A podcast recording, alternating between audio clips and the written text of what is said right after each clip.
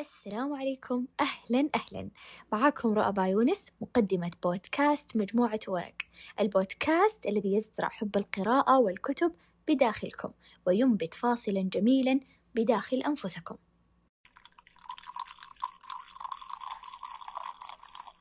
يا أهلا وسهلا. بحلقة جديدة ومليانة معرفة وتطوير بإذن الله. بتكلم اليوم عن كتاب السلام عليك يا صاحبي. الأدهم الشرقاوي. هو عبارة عن مجموعة متنوعة من الخواطر والرسائل والقصص عن الحب والحقد والدين والحياة. قصص قديمة ذات عبرة عن الصحابة والصالحين حكم ومواعظ خالدة والكثير عن سيرة النبي صلى الله عليه وسلم. في كتاب السلام عليك يا صاحبي يدهشنا الشرقاوي بنص أدبي بليغ على عكس ما يشاع عن كتابة المذكرات والخواطر الأدبية بأنها ركيكة. فانفراد إدهم الشرقاوي بأفضل التوصيفات مستمد من اللغة العربية. قوتها وبلاغتها ليضيف على نصه هذا أعذب وأرق الكلام كعادة قلم أدهم. واعتبر الكاتب أن هذه النصوص بمثابة رسائل يغذي بها الإنسان روحه. وقد استخدم الكاتب صيغة النداء بتكرار أسلوب النداء يا صاحبي ذكر الكاتب في خلف الكتاب يا صاحبي ليس كل من واساك خاليا من الحزن. لعله عرف معنى أن يحزن المرء ولا يجد أحدا يواسيه ولا كل من اعطاك ثري لعله عرف جيدا معنى أن يحتاج المرء ولا يجد. ولا كل من ربت على كتفك ليس له هم. لعله أراد أن يدعو بطريقة أخرى فيقول صامتا وهو يطبطب عليك ها أنا أربت على أكتاف الناس فاربت على كتفي يا الله. السلام عليك يا صاحبي. يرسل الله تعالى لنا الهدايا بطريقة لا نفهمها. هذا لأن فكرنا قصر ونظرتنا محدودة. تأتينا المنحة على شكل محنة والعطاء في هيئة منع والجبر في هيئة كسر. ولكن متى استقام لك الفهم علمت أن الله أرحم بك منك؟ وأن رب الخير لا يأتي إلا بالخير. قال عبد الله بن عباس لتلميذه عطاء بن أبي رباح ألا أريك امرأة من أهل الجنة؟ فقال بلى. قال هذه المرأة أتت النبي صلى الله عليه وسلم فقالت يا رسول الله إني أصرع وإني أتكشف فادع الله لي. فقال النبي صلى الله عليه وسلم إن شئت صبرت ولك الجنة وإن شئت دعوت الله أن يعافيك. فقالت بل أصبر ولكني أتكشف. فادعوا الله لي ألا أتكشف. فدعا لها النبي صلى الله عليه وسلم. المرض إحدى هدايا الله يا صاحبي وإنه يبتليك به ليغفر لك ذنوبا. لم تكن لتبلغ غفرانها بطاعتك ويبتليك به ليرقق قلبك. فلا شيء أنفع للقلب من لحظة ضعف تريه الدنيا على حقيقتها ويبتليك به ليقربك. فرب منزلة في الجنة خلقت لها وعبادتك أقل من أن تبلغها فيصيبك ليرفعك ويبتليك لأنه رآك تبتعد عنه فأراد أن يعيدك إليه. تخيل روعة المشهد أن يغار الله على قلبك. والسلام لقلبك. السلام عليك يا صاحبي. سئل الإمام أحمد بن حنبل كيف السبيل إلى السلامة من الناس؟ فأجاب تعطيهم ولا تؤخذ منهم ويؤذونك ولا تؤذيهم وتقضي مصالحهم ولا تكلفهم بقضاء مصالحك. فقيل له إنها صعبة يا إمام. قال وليتك تسلم. أسوأ ما في الأمر يا صاحبي إنا لم نعد نبحث عند الناس عن الغنيمة وإنما عن السلامة. إن يسدوا إليك أبسط حقوقك يعني إنه يدعوك وشأنك ولكنك تكتشف إن هذا الأمر مستحيل. وإنهم يعيشون في حياتك أكثر مما يعيشون في حياتهم. وينسون إنه أنسب مكان لأنوفهم هي في وجوههم كما خلقها الله وليس في حياتنا كما يريدون. وإنك والله أحيانا تريد أن تعرف ما الذي يسعدهم لتفعله وتنجو بنفسك ولكنك يا صاحبي تفشل. إذا ذهبت إلى المساجد قالوا متشدد وإذا ذهبت إلى المقاهي قالوا منحل وإذا استشرت زوجتك بأمر قالوا محكوم وأرنب. وإذا لم تستشرها قالوا مستبد.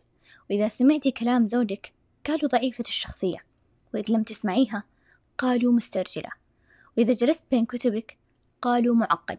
وإذا شاهدت كرة القدم قالوا تافه. وإذا عملتي قالوا أضاعت بيتها. وإذا لم تعملي قالوا يا خسارة الشهادات. لا السكير يعجب الناس ولا التقي.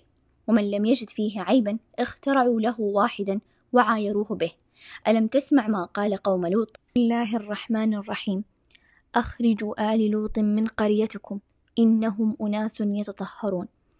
عندما لم يجد لهم خطيئة عايروهم بطهارتهم. وما زلت أنت تسأل كيف السبيل إلى إرضاء الناس؟ لا سبيل يا صاحبي لا سبيل. والسلام لقلبك. السلام عليك يا صاحبي. أعرف أن كل كلام المواساة ليس بإمكانه أن يسد ثقبا واحدا في القلب. فكيف بقلبك المليء بالثقوب؟ كأنه غربال. من كل ثقب تسلل حبيب ومضى. أنت المحكوم بفقد أحبابك. جرب إذا أحببت أحدا في المرة القادمة أن لا تحبه. لعله يبقى. في مواقف تصبح فيها كل كلمات العزاء باردة وكل كلمات المواساة جوفاء. عندما ماتت خديجة بنت خويلد ضاقت الدنيا بالنبي صلى الله عليه وسلم ولأن الله يعلم أي وجع في أن يفقد رجلا حبيبته. كانت حادثة الإسراء والمعراج. أخذه ربه إلى السماء ليعزيه بها. أحيانا لا تصلح الأرض كلها لتكون عزاء. يا صاحبي كان النبي صلى الله عليه وسلم يعزي أصحابه بالجنة. تذكر حين رأى الصحابة ثيابا من حرير فأعجبوا بها. فقال لهم النبي صلى الله عليه وسلم لمناديل سعد بن معاذ في الجنة خيرا منها. في الجنة لن تغار وفي الجنة لن تبكي. ولن تضرب رأسك بالجدار من فرط عجزك عن الوصول لشيء أردته بكل ما فيك. كل ما تهوى فهو لك. الجنة لا قوانين تردع ولا ضمير يحاسب لا ممنوعات ولا عراقيل. على سجيتك تكون. كل ما تريد أن تفعله تباشر به دون تفكير. تماما. كالطفل الذي بدأ يحبو في الدنيا لا يعبى بأحد. في الجنة لا وجع ولا سهر. لا نار تشب في صدرك ولا برد ينخر في عظمك. سليما معافى لا يمسك السوء. الجنة لا يوجد عيون محمرة من كثرة البكاء ولا أجفان متدهلة من كثرة السهر. لا تجاعيد ولا شيء لا انحناء في الظهر ولا وهن في العظم. تخيل مقدار الراحة هناك يا صاحبي. في الجنة رفقة حلوة الأنبياء والصديقون وأبو بكر وعمر وآسيا بنت مزاح ومريم بنت عمران. كل هؤلاء الذين كنا نتعزى بهم سنلتقيهم بإذن الله هناك. في الجنة نظر إلى وجه الله الكريم. تخيل المشهد يا صاحبي. مجرد أنه تتخيل يهون عندك بعض الذي تجد. فاللهم جنتك والسلام لقلبك. السلام عليك يا صاحبي. تقول لي يمضي العمر وليس لي إنجازات تذكر. فأقول لك ومن قال لك أن الإنجازات يجب أن تكون خارقة؟ ليست الإنجازات يا صاحبي هي فقط تلك التي تدون في كتب التاريخ ويتحدث عنها الناس. من قال أن علينا جميعا أن نكون مخترعين أو فقهاء أو أدباء أو ساسة أو أثرياء أو مشاهير. لنكون من أصحاب الإنجازات. يكفي أن يكون المرأة إنسانا فهذا بحد ذاته إنجاز عظيم. نحن أبطال يا صاحبي وإن لم نقد الجيوش ونحقق النصر أو نخترع دواء أو نكتشف قانونا في الفيزياء أو نعثر على مركب جديد في الكيمياء أو نضع قاعدة في الرياضيات أو بحرا جديدا من بحور الشعر أو نفوز بجائزة نوبل. نحن أبطال حين نجاهد أنفسنا لكي لا نعصي الله سبحانه وتعالى. وأبطال حين نعصيه فنعود إليه مكسورين مستغفرين. نحن أبطال حين نجبر خواطر الناس وحين نختار مفرداتنا بدقة كي لا نؤذي أحد. نحن أبطال حين نمر بالبائع المتجول المسكين فنشتري منه. ونتغاضى في السعر قليلا ونحسب أن هذه الصفقة صدقة خفية. نحن أبطال. حين نصل إلى آخر الشهر بمرتباتنا الهزيلة ونستر عن فقرنا عن الناس. نحن أبطال. حين نربي أولادنا كي يخافوا الله. ونلاحقهم على حفظ جزء عامة كما نلاحقهم على حفظ جدول الضرب. نحن أبطال يا صاحبي. حين نبر آباؤنا وأمهاتنا. وحين نحسن إلى جيراننا ونساعد زوجاتنا. ونصل أرحامنا. نحن أبطال. حين نجاهد على مقاعد الدراسة. وحين نقتلع رغيف الخبز لأولادنا من الصغر دون في خانة إنجازاتك يا صاحبي قيامك لصلاة الفجر. ودون أيضا إمساكك بيد أحبابك رغم كل شيء. فمن أعطاك قلبه فقد ائتمنك عليه. والله يحب أن تؤدي الإمانات إلى أهلها. دون في خانة إنجازاتك تلك اللحظة التي فرحت بها بنجاح غيرك. فهذا يعني أن لك قلبا طيبا ودون أيضا دعاءك بالبركة لكل صاحب بنعمة. فهذا يعني أنك تربيت جيدا ورضيت بقسمة الله. دون في خانة إنجازاتك كل دمعة مسحتها لمحزون وكل كلمة حلوة قلتها المجروح. والسلام لقلبك. السلام عليك يا صاحبي. يحدث أن تغيرنا الدنيا حتى أن المرء ليستغرب من نفسه قبل أن يستغرب منه الآخرون. فليسأل نفسه في لحظة ذهول من هذا الذي لا يشبهني؟ هذه الدنيا قاسية صاحبي. تضيق على المرء حتى ليشعر أنه جالس في خرم إبرة. ما يفيد اتساع الكون وقد ضاقت نفسك عليك. يهيم المرء على وجهه من فرط ما يجد حتى أنه ليمشي ولا يعرف إلى أين يسير. سألت عائشة النبي صلى الله عليه وسلم إن كان قد مر عليه يوما أثقل من يوم أحد فحدثها عن يوم رجموه في الطائف. وقال صلى الله عليه وسلم انطلقت وأنا مهموم على وجهي لا أدري إلى أين أمشي ولم أستفقي إلا وأنا في قرن الثعالب. هذا وهو نبي. فكيف بالذين من دونه وكلنا دونه؟ ثم أشياء لا يبررها المنطق. ثم حزن أكبر منا. ثم مشاعر لا تحملها الجبال وهي من صخر. فكيف نحملها ونحن الذين من لحم ودم؟ وها أنت تهيم على وجهك. لا قرن ثعالب تستفيق عنده ولا صديق يربت على كتفيه. وحيدا تماما كآدم عليه السلام يوم أهبط على الأرض وحواء بعيد عنه. يا للوحشة ما يفعل امرؤ وحده في كوكب شاسع وقد فارق جنته وفقد حبيبته. تأوي إلى نفسك وتبكي مرارا كما لم تبكي من قبل وإنك لا تدري ممن تبكي. خجلا من نفسك أم موجوع من الحياة التي وضعتك في معركة تطحن العظم. أم من كسر خاطر كان كسر عظمك أهون عليك من أن تكسره. ثم ها أنت وحدك تقرر تأديب نفسك وإصلاح عطب في قلبك وتسأل الله جبرا للكسر ومغفرة للذنب وصبر جميلا. فاللهم صبر والسلام لقلبك. السلام عليك يا صاحبي. نحن مديونون للصعاب لأنها تصنعنا. فكل ضربة لا تقتلك تقويك وتكسبك مناعة اللقاحات اللي يعطونها للأطفال هي عبارة عن مرض مخفف عشان يجعلون أجسادهم تتعرف على هذا المرض. فإذا أصيبوا بها فعل فعلا فيما بعد كانت أجسادهم قوية وجاهزة في محاربتها. وهكذا هي الحياة. كل لكمة تسددها لك تجعلك أصلب بنية وأكثر عزيمة. يا صاحبي رب لكمة أذتك ولكنها كشفت لك مكامن القوة فيك وقد كنت تحسب نفسك قبلها هشا. ورب غدر أيقظك من غفوتك فقررت أن تتوقف في منتصف الطريق. ولولاها لكانت النهاية موحشة حيث لا يمكنك العودة بعدها. ورب مصيبة نزلت بك فأرتك الناس المحيطين بك على حقيقتهم. فترى الذين كنت تحسبهم كتفا وسندا أول من أفلتوك. وترى الذين لم تكن تعول عليهم كثيرا أول من تشبثوا بك وهمسوا لك. لا تخف نحن هنا لأجلك. رب موقف مؤلم أكسبك حكمة. لم تكن لتعلمها في أيام الرخاء. للأسف يا صاحبي الغدر أفضل مدرسة نتعلم منها. رب خذلان أوجعك ولكنه في المقابل أزاح أشخاصا من قلبك ليأتي إليك الذين يستحقونك فعلا. يا صاحبي إن البحار هادئة.